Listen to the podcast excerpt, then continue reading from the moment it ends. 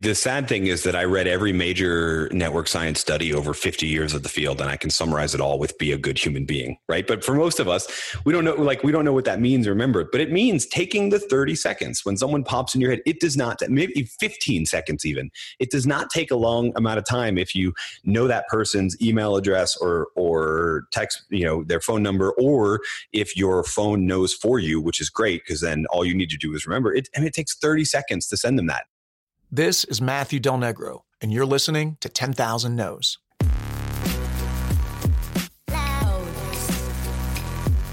No matter what you do or where you are in your life right now, I'm pretty sure you've heard the word no more than once. And some of those no's might make you feel like you don't want to get out of bed. This podcast is here to tell you you're not alone. If all these people can walk through the valley of no's to get to their yes, why can't you?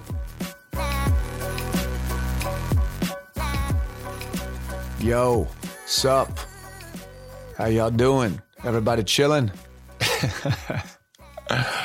oh man, I think I'm losing my mind. My family is on the East Coast. I'm here alone. I am uh, working on a new show. It's a comedy, so I've been doing a lot of laughing. I am having a blast, and um, as I'm sitting down to do this intro, uh, I'm just just realizing I hope I hope I haven't been too precious on this podcast. Uh, hopefully that's not the case. I, I don't think so, but um, you got to give me feedback if uh, if that is the case, because while I do aim to kind of educate and inspire here with these stories and with these guests and you know we're talking about big things like inspiring and encouraging to go on and and all these big themes but you know, there's got to be some levity here. We got to laugh at ourselves a little bit.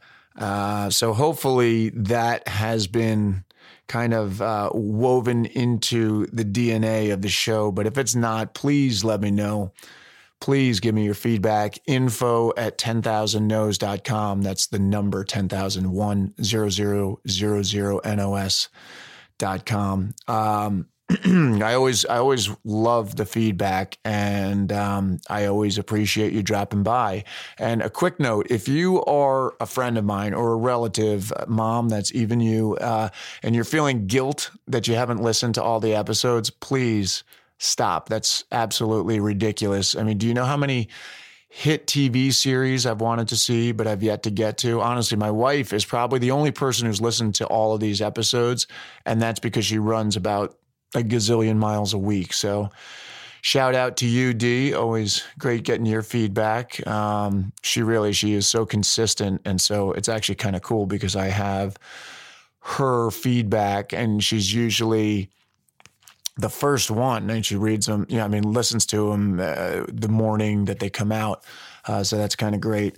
Um, and for the rest of you, I'm I'm just psyched that this is this is landing um, with so many of you. I mean, I love the random emails, the texts, the the social media posts, iTunes reviews, where you guys tell me that some guest said something that made the dime drop for you or that the whole podcast is encouraging you to keep going or or go out and do something you were afraid to do before. I mean, it literally makes this all worth it. So thank you.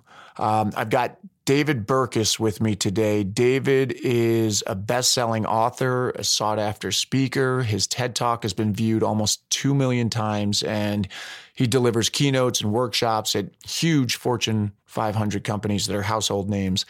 He's a regular contributor to Harvard Business Review. He's an associate professor of leadership and innovation at Oral Roberts University, where he was recently named one of the nation's top 40 under 40 professors who inspire. Man, my guests make me feel like a slacker. Uh, David and I spoke at length about the concepts of his latest book, Friend of a Friend, which offers readers a new perspective on how to grow their networks and build key connections. And it's based on the science of human behavior rather than rote networking advice. Um, it's a little different than the usual episode for me here. Uh, as you guys know, if you've been with me for a while, it's usually kind of how did you get to where you are today what you know what was your life like that led to this you know we get into the nuances of whatever it is that the person does, but we kind of go to their origin story. We didn't really do that so much. You know, David and I, um, you'll hear in the beginning, I'm not going to say it now, but you'll hear how I, I found him, which is kind of a, a cool little story. Um, but this is really an episode that is hopefully giving all of you tools to do what you do better because he's all about connecting. He's all about kind of, um, you know, increasing the circle, not only the circle of influence, excuse me, not only the cir- circle of influence that you have over others, but also, you know, how others can help you. Um, and it's, what I really like is he's it's just very plain spoken. He he's not like a highfalutin. He kind of like puts it in brass tacks. It's like this is what it is, and it's you know it's it's very simple approach, and it's it's kind of. I gravitated to David because I, I, I thought that I could use a lot of the information that he is you know within his domain that he's an expert in, um, and yet he does it in a way that's very accessible. So hopefully you will agree with that, and um, you'll hear from me at the very end with the what I think are the takeaways. But for now, David Burkus. All right. Well, I I heard you on Jordan Harbinger's podcast. I I loved you. I love your message, and you sound really smart. But also, you actually have takeaways because the way I contacted you was kind of like I listened to you talk about uh, network science and the science of human behavior. And when I was done, I, I'm new to LinkedIn. I just did it because of this podcast. And I was like, hey, I'm just going to reach out to this guy and say, I loved you on the podcast and I'd love to have you on. And I had Jordan on mine. And, and next thing I know, you answered and here we are. So it's kind of, um, you inspired at least one person that was listening to you. that's that's fantastic to know. If I remember it, yeah, you basically like copied the playbook of how to do like cold outreach uh, to to me, which was awesome. Um, but yeah, I mean, it's good to know um, that we've got at least one fan. From You got show. one. You got I, one I, fan. I hope, really hope we have more. But hey, I, that's good enough. I'm imagining you have more. I saw that you have a, a, a TED talk that has been seen 1.8 million times. That's got to feel pretty good. Um, I, I, watched that, and uh, it was it was very cool. Kind of a different topic, and we can get into that a little bit too. But I'm I'm interested in uh, a lot of the the uh, principles that you talked about in "Friend of a Friend," your book. Um, and and it's funny to have you here on 10,000 No's, I was thinking about this. I'm like, well, I, I do want to get into your story the way I do with, with guests here, but I'm also thinking you are just great for my listeners because I think what you do reduces the amount of no's that someone will have to hear um, because your your procedures or your beliefs or your philosophy I think just leads to more yeses because it's smart and it's practical and it's like it's not it it's not complicated. You really kind of distilled it down. So, uh, could you talk a little bit? Tell tell some some of us about what it is that you kind of you know like the overall gist of it with friend of a friend. Yeah. So, I mean, the, the big idea for the book is, and I think you're exactly right. Rory Vaden and I actually sort of explored that um, in a sales context of sales being a numbers game. So you're going to get, you know, a thousand no's for every yes. Then that just means you got to go make it that. But through the the sort of warm networks, et cetera, that you can work, you can shorten those odds. And the you know the big idea for for a friend of a friend is that it's a it's a different kind of networking book. So there's a ton of books about how to grow your network or how to add connections, uh, et cetera, and and all of them really fall down into one or two people's advice. Right? They're advice books. They're this person who is you know some sort of rock star mega networker saying what he or she did to to grow that network. And then presumably you could do the same thing. And i think for a lot of people like then you go try and put that advice into practice and you feel kind of weird and a little bit sleazy. And inauthentic is the nice word to describe how a lot of people feel when they're trying to apply this advice. Well that makes perfect sense. If you're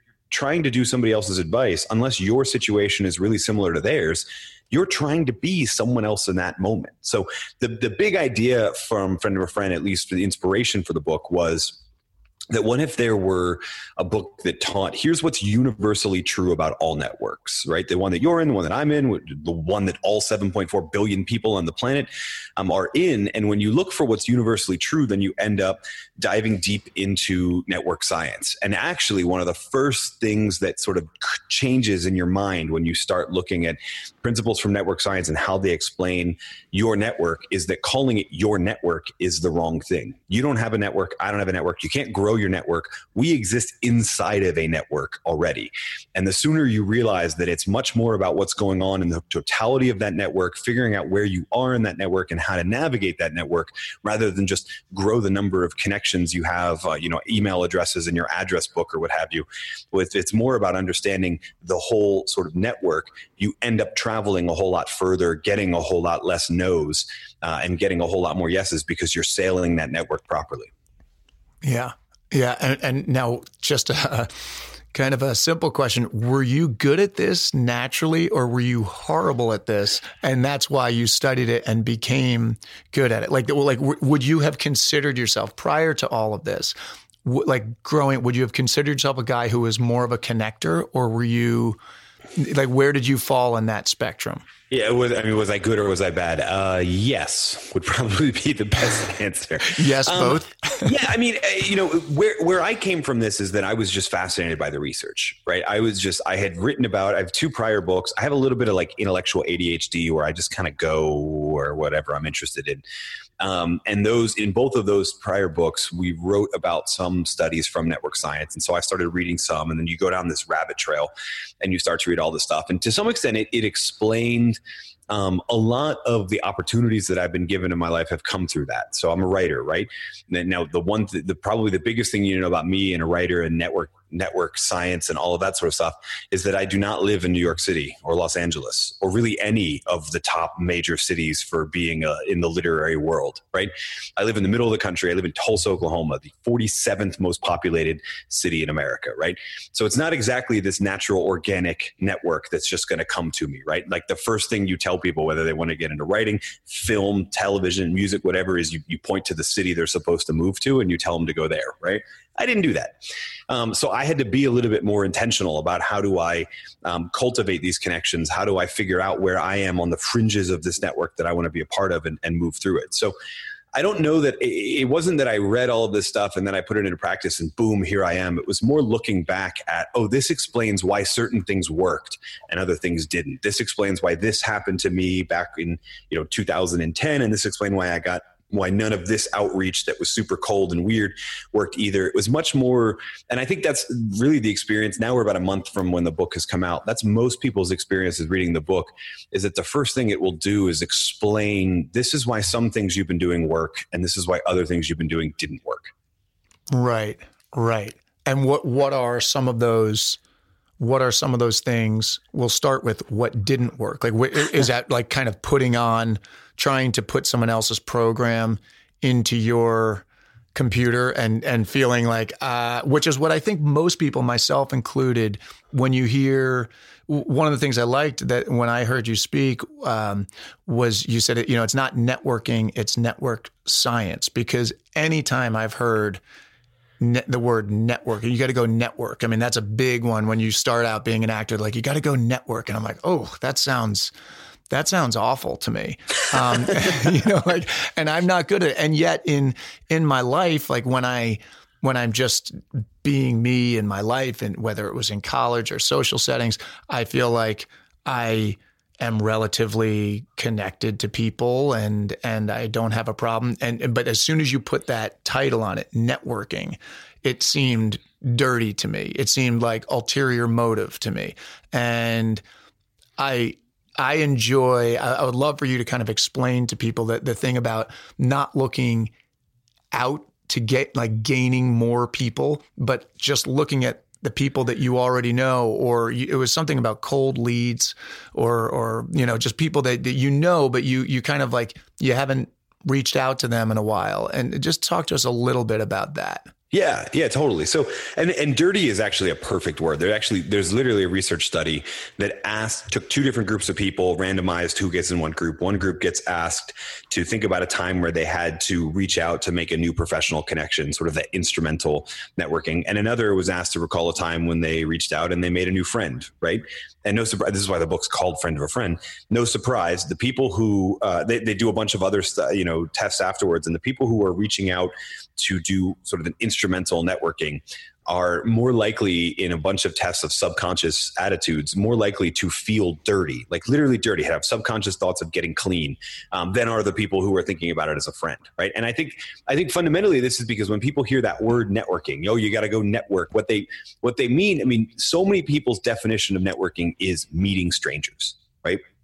And the yeah. truth is you don't need to meet strangers but you also can't be around those same five people that you're always around because you know every opportunity that they're aware of you would already be aware of, right? And, and, when you look at the entirety of the network that you are in, the most potent combinations, the sort of low hanging fruit, are not total strangers. They're not close contacts. They're what we call weak or dormant ties and these are two different categories of people, but it, in general, both of them are people that are, if you picture your network not as a list of contacts, but as a three dimensional series of you know circles and connect circles and lines. The way if if you're having trouble visualizing this as you're listening, just do like a Google image search on the word network. There's all sorts of clip art. That's what I'm talking about. The circles and lines, the way people are connected to the spider webs. And if you think about it, your weak and dormant ties are the people that are further away in that network. They're people whose close contacts are different than yours. They're people who are in a different area of the industry. They're people with access to information that your close contacts and you don't already know. The difference is so similar to strangers. The difference is you already know them. They're already your friends. You just haven't talked to them a while in a while in the case of a dormant contact, or you haven't talked to them enough in the case of a weak tie. Right. So a a weak tie is someone you know but you don't know that well. A dormant tie is someone that you you uh, know and maybe you even knew well. Maybe you were even a close friend, but for some reason or another, maybe one of you moved or got a job change or something like that. You stopped talking to them. Those people, because they're somewhere else in the network, are much more likely to have new potential introductions to you, new information, new ideas, new opportunities, and yet most of us ignore them right we go we, we talk to our close connections and when that doesn't work we take that advice that we need to go network and we go show up at some event and try and meet total strangers. But if you make it a regular habit to be checking back in with all of those weak and dormant ties on a regular basis, not just when you need something, right, then what you'll find is you become aware of opportunities and information and perspectives you weren't previously aware of. You'll find ways to serve the whole network that that you're in by introducing your weak ties to somebody else. Maybe they need something and you have an introduction in your network that can provide it, or vice versa, they have yours. I think this is probably the the number one thing most people overlook. It's why we called it the subtitle is sort of understanding the hidden networks that can transform your life.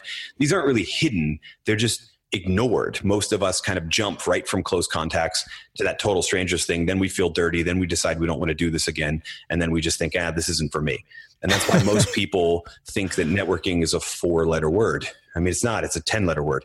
Um, but that's not the, po- the point. The point is, most of us have sort of tried that and we forgot what it would be like to just catch up with old friends. And the weird thing is that most of us have been on the receiving end of someone trying to catch up with us sometime. And you know just you get that email or that text message is hey i was thinking about you today because i saw this and i wondered how you were doing.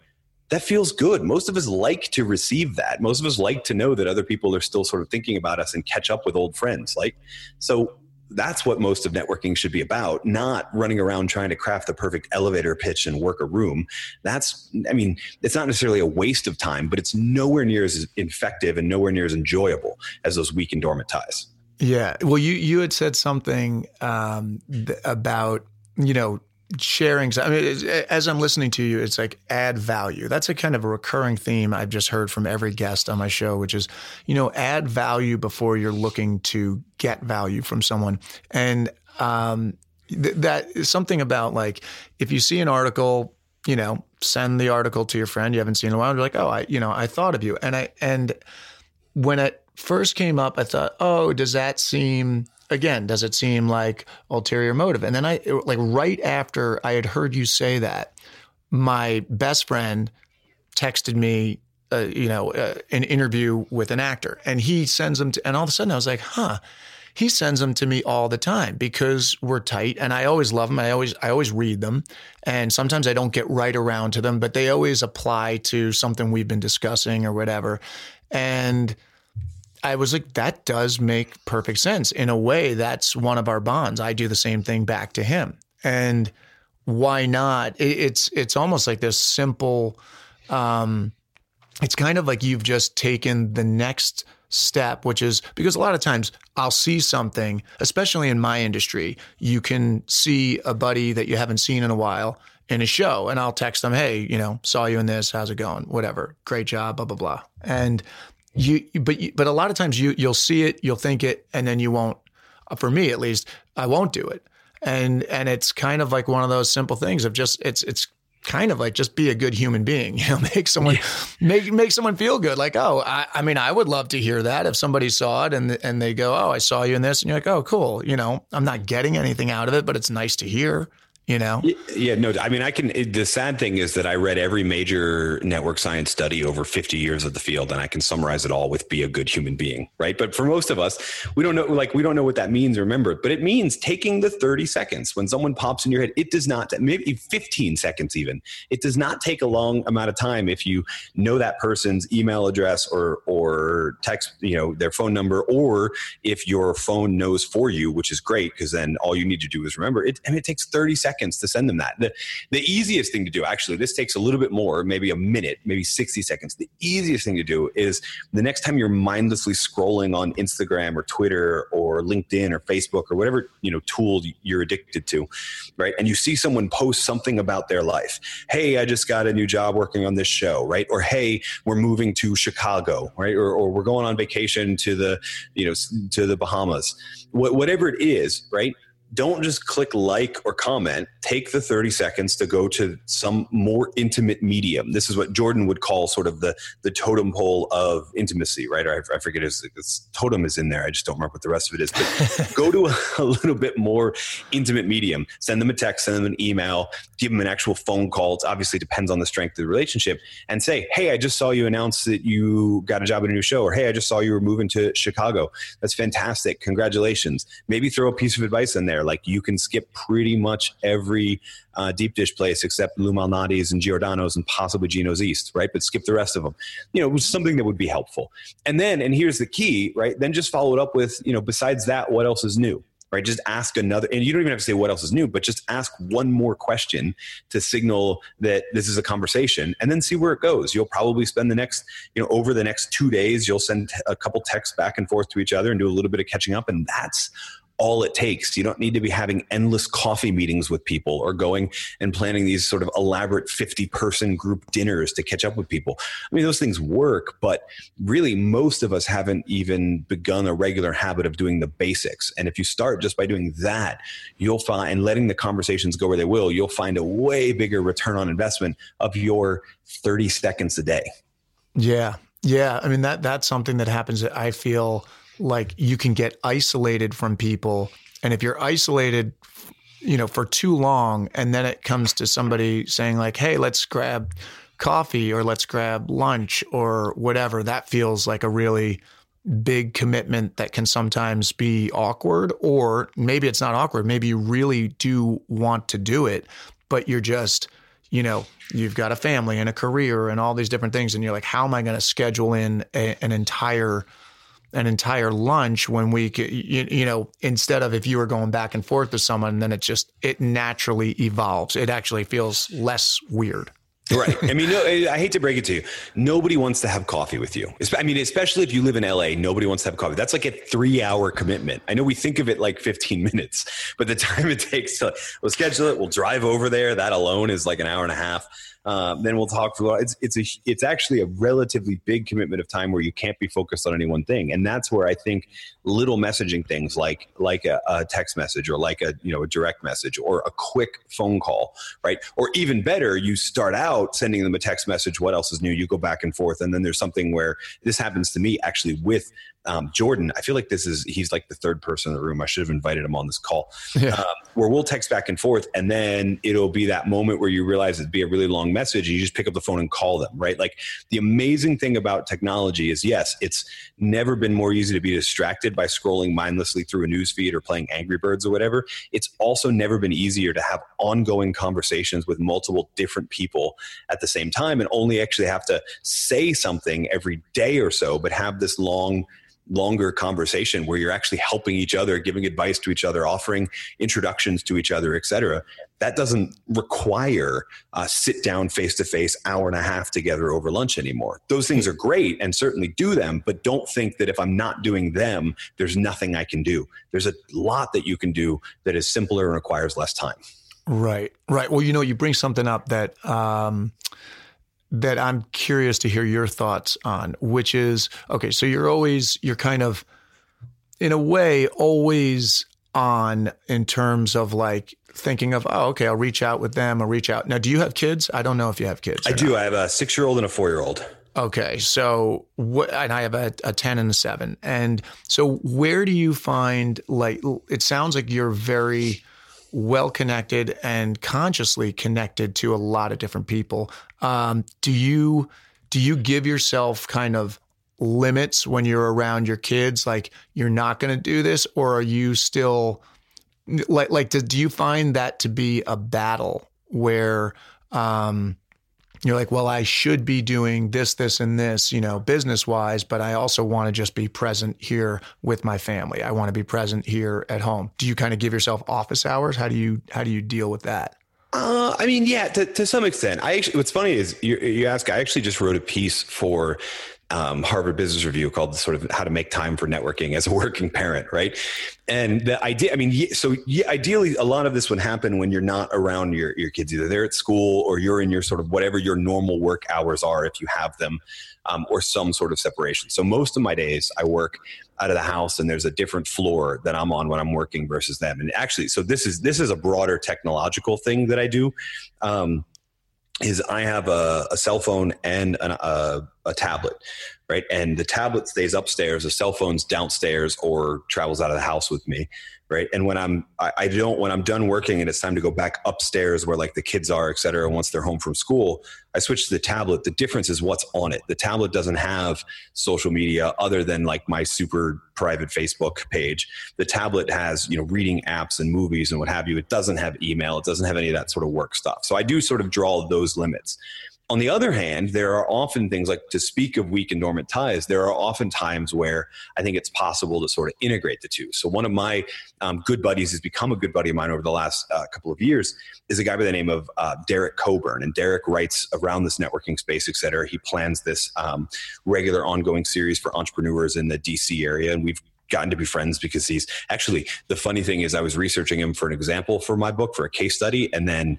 his case study got cut so I feel kind of bad about that. But, you know then it just happened that we were uh, my family and I were on vacation in DC and I would have loved to do like the hey let's disappear from my family and go grab lunch or whatever um, but I also would have loved to not have to leave my family but he also has kids. So we were like, well, why don't we just why don't we just go to the zoo and we'll take him to the zoo and we can just kind of walk the the national zoo thing and we can talk about our stuff, but let them all run around, etc. Like there there's points where you can integrate and there's points where you have to draw the lines. I don't think it's an either or. I think a lot of people that I mean, if you're using family as an excuse for why you can't find time to reach back out to weak and dormant ties, to write quick introductory emails, etc., then you're really you're looking for excuses. Sure, you can't go to that cocktail party every single night or that premiere party or that launch party, whatever. Yeah, I get that you can't do that, but there's not nothing you can do. There's still things you can do. Yeah, yeah. Now you you just mentioned something about. Um, email, you know, sending an email. You had something I saw, I believe it was on your website about the wrong way to introduce people over email. Can you give us what you're talking yeah. about? So, I mean, most people, and and uh, thankfully, there's a growing movement of people that are that are following this practice, um, but it's still not the majority. So, most people, if you're doing an introduction, right, you're having a conversation with somebody, and I and I love that you want to introduce two people in your network because it's a great way to provide value that uh, really is exponential compared to sort of your own wisdom. Like the likelihood that someone, when you're reaching back out to a weak or dormant tie, the likelihood that they uh, have a problem that you are uniquely qualified to solve is minimal but the likelihood that you know someone who might be able to help is is far bigger, right? So introductions are a regular part of this game of, of cultivating the network that you're around rather than just paying attention to how many people you know. However, what most people do is they go, "Oh yeah, yeah, I know so and so. Let me let me just introduce you, right?" And they'll either like, I mean, this is one area where the software on smartphones makes it so easy. They'll just like text you the contact information for that person, right? And then let you just name drop and then work your way in, which you know that works, but it's a little weird. Um, or they'll just do that introduction where they'll go, "Hey, so and so, you know, meet each other. I thought you'd be great for this," but but they'll share you know everybody's information and in fact that's what i used to do a long time ago until i got rebuffed by um, an author friend of mine that i really admire whose career is a lot further um, than mine and i was i thought he was the right person to help this other person and, and, he was gracious and willing but then he sent me a private message afterwards was like dude not cool to just send my personal information out there whenever you want please you know check with me first and that's when i started looking for like okay what's the best way to do this and I stumbled into the double opt in introduction. Right. And the double opt in is exactly what it sounds. It's when you're with that person, person A, that you actually want to introduce to another person, person B, you don't say, Oh, I'll introduce you. You say, Let me check with them and see if I could connect you to right? And see or see if they're open to it whatever you want to do. So you're not you're not committing person b without them knowing to talk to you. You're just telling a that you're going to look into b. And then you go to person b and you go hey i was just talking to person a uh, I think you guys would be a really good connection. They needed a little bit of advice here, or they offer this. And I know you said that you um, need that, whatever the reason for the introduction is, right? Would you be okay with me introducing you? And, and if they say yes, right, then you actually write the email where you're exchanging information. And you could do this. Email seems to be the easiest one for it to do, but it can happen in other mediums. Um, but then and only then, after both parties have individually been given the chance to opt in, do you actually do it? And if, if person B doesn't opt in, then you just go back to person A and go, hey, you know what? And it's not a right time for them uh, for, for such and such reason. I'll, I'll keep an eye on it, but if there's an opportunity, but you know, how else can I help? instead of blindsiding person B with this random person that now has their email, their personal email address, and is asking them for all sorts of stuff. Yeah. The other thing that I do that I think is important to do in that that introductory email, once they both opted in, that you connect, is you whatever you say in your introduction, as glowing a, a introduction to each other as you want to put, make sure it's very clear who is taking the action next. In the cases that I'm bringing up, it's usually person A, but you don't want to leave both parties just sitting there with the email in their inbox waiting for who's supposed to reply, right? Be very specific about like, A, can you follow up with the time it'd be good to jump on a phone, right? Or, or whoever it is, let that, let both people know who should be taking action next. Huh. Well, first of all, when you're talking about connecting person A and person B, I'm cringing a little bit because I'm just thinking I'm usually pretty good about that, but I'm just, just like, I'm thinking you know, about all, something. I mean, we all have embarrassing moments in our past. Yeah, I mean, I was never called out on it, but I also kind of never heard it, it, it's it's one of these weird things where something was just let lie, and I and it wasn't even like I knew you know, person B that well. I was trying to help them out, and I'm I'm just you know sifting through my memory, going, oh, okay, uh, not good on that one. but I, in general, I I feel like I'm mindful of that. It's interesting to hear you say that. What the the big one that I just heard there was um, making sure that you put an expected action you know, kind of stated at the end, like this is what's going to happen next. I don't know if I've fully thought through that. That's that's great because it just gives it lays the groundwork so nobody feels weird. Like, oh, am I being pushy if I now reach out to this person who's going to be helping me? Or yeah, that's yeah, I mean, smart. usually, usually it comes up like when you go to B and you say, "I'd like to introduce you to A." Usually, their preferred method or what it looks like, what like usually that context for what the right next action is comes up. Um, but just if it came up in one side of the conversation, that doesn't mean it came up in the other side, right? So just being very clear on that, that that B is supposed to send his calendar link or copy her assistant, or you know, or that A is supposed to send over some document first. Like just little things like that really help keep the the introduction going. Because to me, the other thing is the most painful part of an introduction. If you, I mean, if you do it wrong, it's trading each other's contact without them, you know, opting into it. But even if you do that part right, the most painful part is that initial couple of hours where you've read it, but you don't know what you're supposed to do with it. So you just let it alone. Right. Yeah. And then the other person is like, are they ignoring me? Are they just busy? What's going on here? So that, that little thing just, again, it really helps. It helps quicken the pace of like when the next action is taken, but it also helps people feel far less weird about, yeah. you know, yeah. Yeah. Yeah. Um, now, do you get into it? I know you have workbooks that kind of, I don't know if they, they come as part of friend of a friend, the book, or if it's something you get from your website, but what kinds of stuff do you have in there that, you know, just for people that are listening? Cause look, look some people may be listening and you, I don't know what certain things that you say are gonna are gonna you know be very uh, prevalent in someone's life as they're listening right now, and maybe some someone's listening going, I don't, I don't really need any of this. But if someone is out there listening and going, Yeah, I actually want, I like what he said, but I don't know how to apply it to my particular situation. What what are those activities and worksheets about yeah so so obviously the number one thing that's going to be helpful is grabbing a, a copy of the book um, i'll also thank you for grabbing a copy of it um, and but in the book there's an active so there's there's uh, essentially 10 I think 10. I feel really weird on this. I haven't counted in a while, so I forget. But there's there's a lot of chapters. There's either 10 or there's or there's 12, which is really funny that I don't know.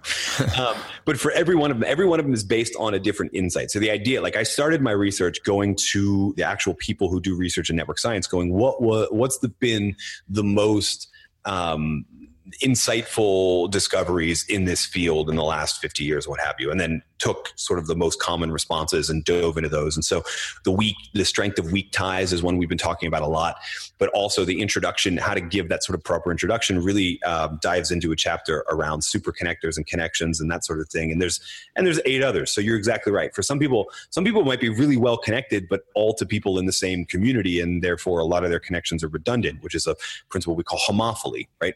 And each of those, at the end of each chapter, there's an activity and on my site, there's a worksheet too. So if you wanted to, you can grab the workbook first and there's a little write up of the phenomenon and then here's the activity but the activity itself and why you need to do it is going to make way more sense if you're doing it through the book um, yeah. if you're in that sort of non-committal like i don't know this guy from adam and i've only been listening for 20 minutes i'm not sure whatever the other thing that we did was we recorded a uh, a little like audio course series. It's basically three 20 minute podcast episodes of me explaining one of them is the double opt in, and then two other um, things around how to do this from an activity based standpoint. And so if you're listening to this, I know you already love podcasting because you're listening to this. I mean, if you hate podcasting, then maybe you're just you know one of Matthew's buddies and you're doing it as a favor to him. Um, but, but, beyond that, if you if you love podcasting, you'll love this too because it's straight audio. So you can just listen and that'll help you figure out what activities you can be doing and give you a sample of like what else is out there um, for you. That's called the How to Connect course, and that is on the website as well at davidburkus.com. Okay, cool. And then what now you had one, I don't know if it was a chapter or where I saw this, but it was best networking tools. Do you have like certain um, systems that you use that are your own that you've kind of like built the way you do it, or do you actually use like a a certain email plan or a certain you know like I don't know if you have an email list. Is there is there one that you recommend to people over others? Or things like that yeah, so that so that that is on it's on the resources uh, page of my site, and the actually the subtle reason for that is in friend of a friend we talk about certain things that there are there are apps and tools and tricks. The, the biggest one that I, I am a fan of at the current moment um, is a service called Contactually, which is a fantastic service that kind of monitors all of your connections and make sure that your weak and dormant ties don't you don't let too much time go by without reaching out to them. The reason for that specific page actually is that there's a bunch of tools, and I realized as I'm writing the book that the book is going to be around for like 10 years and can never be changed, but the tools are going to change as quickly as the internet. And so, so anytime we like we say, and there's a piece of software you can use for it, it might not like, even be there. Right, yeah. it might not even be around by the time they're reading this book. So we're trying. I'm trying to like point them to okay, if you go to this website, I will keep updating this website. It's way easier to do than updating the book. So um, yeah, so that's on the resources page as well. Uh, the biggest one you're going to see there is contactually, um, and then a couple other tools for if you're trying to, to keep a group together or, or what you're trying to do. Got it. And what what what is your thought on like um, email lists uh, of like you know blasting out stuff to what, what are your thoughts on that? Do you think that's one of those things that people tell you to do, but it really doesn't work? Like, what has your research found about the results of an email list that's like, like you know if it was an actor it's going like you can see me on this you know whatever and you're sending it out to like everybody in your in your yeah, book. so this is this is an area where um, you know I, I run an email list because I'm an author and I have readers and fans, right? And and as an actor, you may as as well. Um, it, but that would I you know to me that's a different tool to keep in touch with with fans and and viewers and readers and that sort of thing than for like industry contacts. Like I don't I don't just auto sign up all my writing friends to my email list, right? Some of them have joined because they want to know what's up with me, right? But I, I not I also see people like export the email addresses from LinkedIn and then throw everybody into an email list and then send out a quarterly update of what I'm doing that I didn't ask to, to get that email, et cetera. That's a little weird. Um, on the other hand, I've seen people do it right where they've actually say like, Hey, you know, in, in lieu of a, a Christmas email once a year, I'm going to do a quarterly update. Would you be interested in, in kind of getting that? And I've seen some people do it. Um, Jayson Gaignard is a buddy of mine that does a fantastic one. Basically, every a quarter or so, I get an email. Um, it, it's technically an email list software service, but there's probably only about a thousand people on it. It's not like this giant um, thing. So it's it's doable, and some people recommend that. I truthfully think that an email list, which is a form of one to many uh, conversation rather than one to one conversation is only really a good tool for fans, followers, etc. Not for your kind of industry connections. That should usually be a one to one tool. Yeah, yeah, that's that's good to know. Good to hear.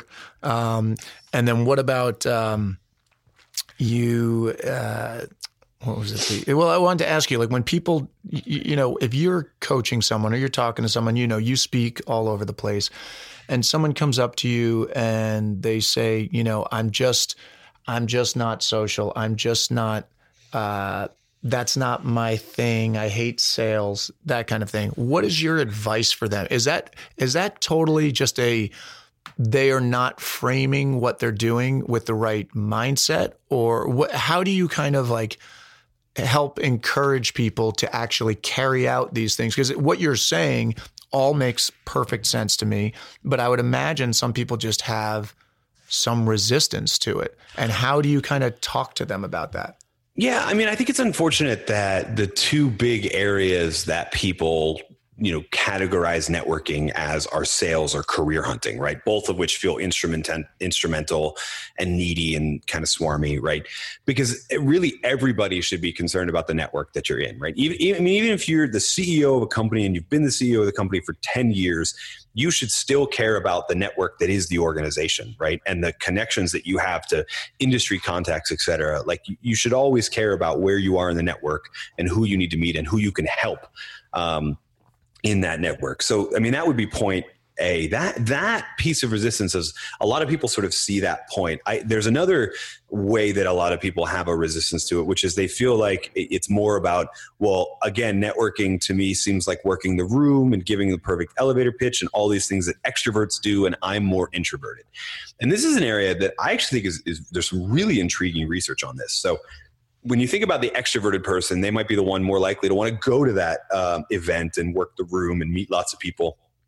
And the introvert's not going to want to do that. Or if they do, they're going to have a conversation with two, maybe three people in the course of the evening, but they're going to be long, deeper conversations that are ranging over a variety of topics versus the extrovert who's working the room and collecting business cards, but you know, meets a lot of people, but doesn't know them all that well in network science there's this phenomenon called multiplexity which is a really fancy way of saying that that different that people have different reasons or contexts for connecting right? So you, i might know you because i mean to use acting as a great example you have that person you know because you acted on a show with them but then you also have that person you know because you go to the gym together or you see each other uh, you live in the same neighborhood or you whatever right? And sometimes those overlap. So that buddy that you go to the gym with is also on the show with you right? Now you have multiple multiple contexts for connection, that's multiplexity. That when there's more than one reason for why you keep that relationship going, that's multiplexity. You're more likely to find those commonalities that lead to multiplexity when you're having longer, deeper conversations over topics that range more often. So, this is actually an area where I really feel like introverts have the advantage in the long term. Sure, they're not going to grow their collection of people that they have been introduced to at some point in their life um, faster than an extrovert However, the people that they do know, they're going to know a little bit better. They're going to know a little bit more about them, and they're going to be able to create a little bit more value over the long term because that multiplexity phenomenon. Yeah, yeah. Now, what now? What do you find in terms of in your studies about introverts and extroverts? I, whenever I hear I feel like I've heard a lot on different podcasts. I've read about this. You know, some people say, "Oh, I'm a total introvert. I'm a total extrovert." I I sometimes feel like there's I mean, in the studies, are there people that are a hybrid? Because I feel like depending on the context, I could be one or the other. Because sometimes I'm that guy you just described who goes somewhere and I don't want to get into small talk. So I just like hook in with one person and I could talk to them for two hours, you know, and get to know a lot about them. And then sometimes I'm just, you know, it's just very surface and all around. And I mean, do you find that, or do you, or do studies find that someone is one or the other? How yeah, does- so they're definitely not one or the other. So I mean, that, it's hard to answer this question without going on this giant rant about how most personality tests out there are junk. Um, the consensus of personality psychology at at this moment in time, science is always changing, is that there are not personality types there are personality dimensions, right? So the the most well known are in personality psychology what we call the big five, which are um, openness to experience, conscientiousness, extroversion versus introversion, um, agreeableness, and neuroticism. You don't really need to know what all of those are, but what you do need to know is that they are not A B types, right? You get things like the Myers Briggs, which is a totally you know piece of junk test that basically takes dimensions and says you're one or the other, and of that there are 16 categories because they have four dimensions. I could I could point you to a really fascinating um, episode of Adam Ruins Everything that actually does a great job pointing out what's psychologically wrong with that particular test. In personality psychology, in the Big Five, those five are dimensions. You score along a range, and so introversion and extroversion is a great example. There are not if you scored 51% on this test, you are an extrovert. And if you're 49, you're an introvert. It doesn't work like that. You exist along sort of a, I'm making the, the percentages up, but a, a continuum, let's say, of one to 100. Right. And so, yeah, a 100 is going to be one and a, a zero is going to be another. But most people exist along the spectrum. And this is where, like, Adam Grant has done a good job popularizing this research that upwards of 80% of people are what he would call an ambivert. Actually, it might be 60% of people. It's either 60 or 80 are an ambivert, someone who can move back and forth between the two.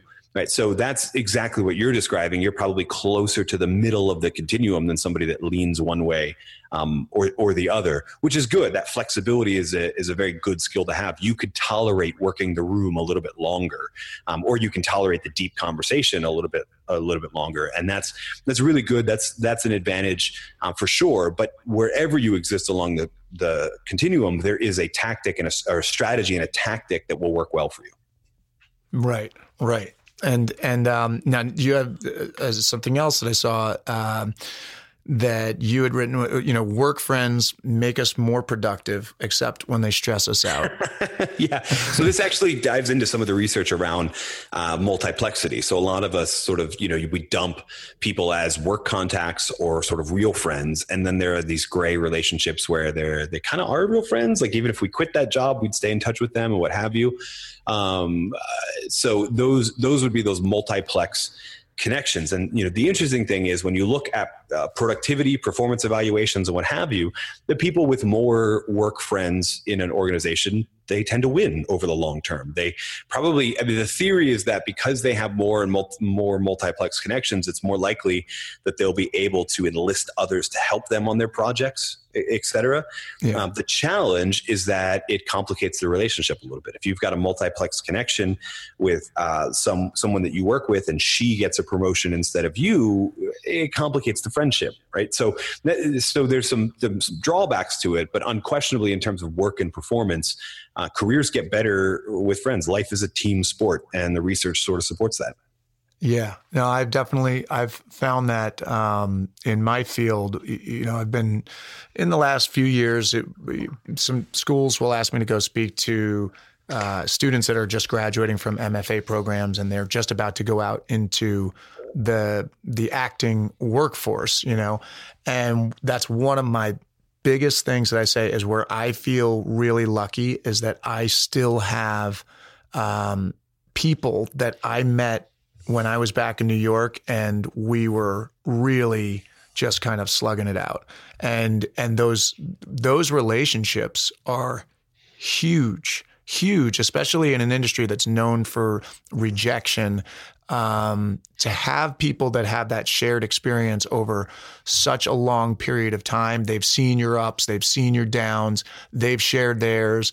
There's uh, there's not really jealousy when the other one uh, goes up, you're actually excited for them, and then they lift you up, you lift them up. It's it's it's gigantic for in my industry. I think it's gigantic because you you can the, the you can be in jeopardy of feeling like you're on an island when you're just you know going in and and being told no for a living. Um, so th- that sense of community is really important, and that's kind of really sounds like your area of expertise.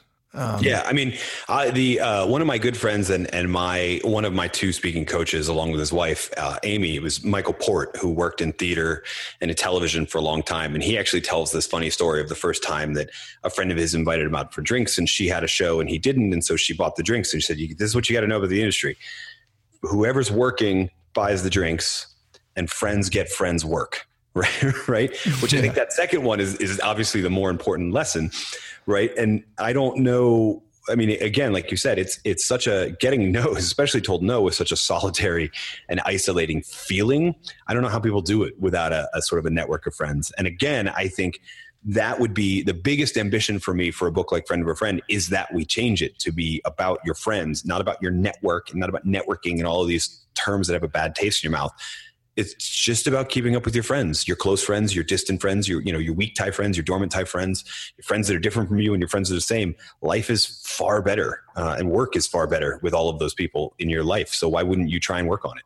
Yeah, yeah, and and also, I mean, that's the other thing is, um, you know, we always say in my industry it's like you know find find your people because there's there's a certain way that we all like to work and you when you find others that have a, a, similar approach to the work, it, it just ends up being uh, more collaborative, more more productive. Um, you're you're all more inspired if you're working kind of in a, in a similar way or share similar goals. Um, so uh, I, am going to be respectful of your time. I, I, don't want to keep you longer. I know you have something you're you're running to. Um, you've been speaking. You had this big TED talk, which seems like it was a little a little while ago, but it it, it looks like uh, you've been doing a lot of keynote speaking.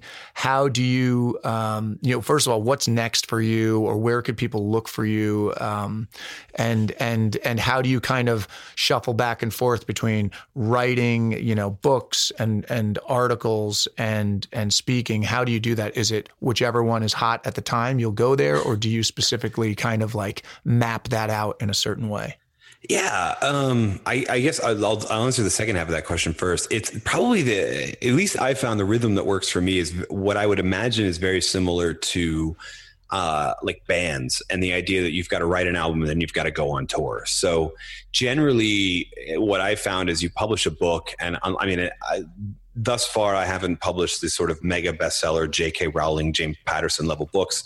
Uh, you know, if if people want to help me out and buy a couple copies and hand them out, that would that would help. But we haven't gotten that. So what you find is that you write a book, and then there's about a 18 month to three year kind of window of relevancy where people are reading the book and inviting you to come in and speak or work with their company or coach them or, or whatever attention that that idea generates. And then it's time to go back in the studio and make another album, right? Um, so that's kind of the, the way that we we do that rhythm. A lot of the articles actually come out of the flow of writing the book, right? And then we just sort of adapt and sort of the things. So those are easier to do while you're in the midst of speaking, which is where we're headed, um, that season that we're headed into. And then, you know, I've got a couple ideas, none of which I've had long conversations with my literary agent or my editors about. So we'll see what the, the next book looks like, but that's not what I'm focused on now. It's it's focused on, you know, going on tour. Um, in terms of easiest place to find me, actually, if you're listening to this, the absolute easiest place to find me are going to be the show notes for this episode because I know you're going to link to like davidburkus.com and all those resources anyway. But but if you're listening to this, you should be a fan of of you, not me, right? So so support him, support the 10,000 No's podcast. Go to the show notes for that episode. Then you'll get everything you need. Yeah. Well, thank you for for giving me a plug. I want to give you a plug. Um, listen, man, thank you so much for for sitting down with me. It's really valuable information. I I think uh, people will have uh, tons of takeaways, as I did after I heard you speak to Jordan Harbinger, and um, and I'm I know that your cause here will uh, influence um, a good group of good group of people that hopefully I can you know uh, introduce you to here just through this forum. So thank you for for being so generous. Oh, thank you so much for having me and for sharing me with your audience. Absolutely. Okay, guys, I hope you enjoyed that. Um, you know, definitely let me know uh, whether it's, you know, comments on social media or if you want to email me info at 10,000nos.com. Let me know what you think of an episode like this where I bring someone in to talk about their expertise rather than the origin story. I, I won't do it all of the time. I, I'm kind of more into the other, but I feel like this is like a little educational um, episode that is not a bad thing for the listeners uh, of this podcast. I think it could be helpful. Um, I, as I said in the beginning, I love David's plain spoken approach and um, what I consider to be my top takeaway is make it about your friends, not about your quote network and not about quote networking and all these terms that leave a bad taste in your mouth. It's it's just about keeping up with your friends, your close friends, your distant friends that for whatever reason you may not have been in touch with for a while. And life is far better, your work is far better with all these people in your life. So why wouldn't you try to work on it? That's what David said. And I think that's kind of a great way to put it. And most important, I love that he said, be a good person, you know, and it'll come back to you without you expecting it. It's just, it's kind of simple. Be a good person. Don't be an a hole. You know what I mean?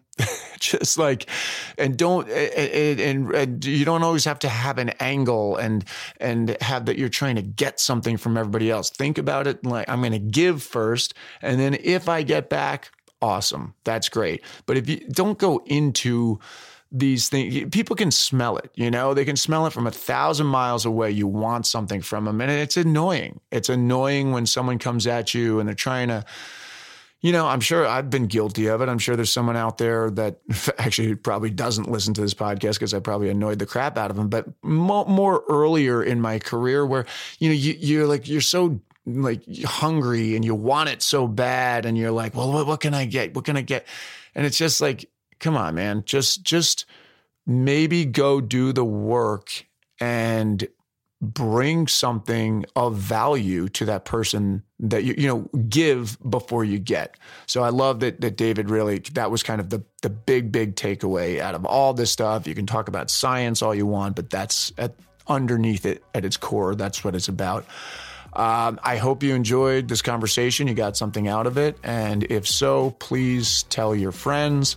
Um, tell them to subscribe. Check out 10,000 No's. And uh, if you haven't subscribed and you just popped in here for this, or maybe you're listening from the website or whatever, I don't know how you guys got here.